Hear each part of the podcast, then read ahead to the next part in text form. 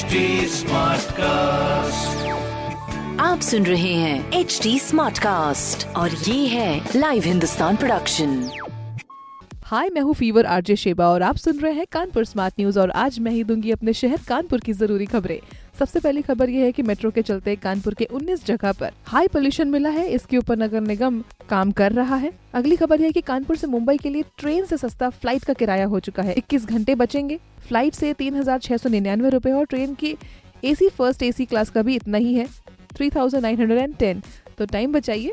अगली खबर यह है कि न्यूजीलैंड की टीम ने ग्रीन पार्क का जायजा लिया है, बोले कि बायो बबल के घेरे के अंदर होंगे मैच। इस तरह की खबरों के लिए पढ़ते रहिए हिंदुस्तान अखबार। कोई भी सवाल हो तो जरूर पूछिए। फेसबुक, इंस्टाग्राम और ट्विटर पर हमारा हैंडल है @HDSmartcast और इस तरह के पॉडकास्ट के लिए लॉग ऑन टू www.hdsmartcast.com।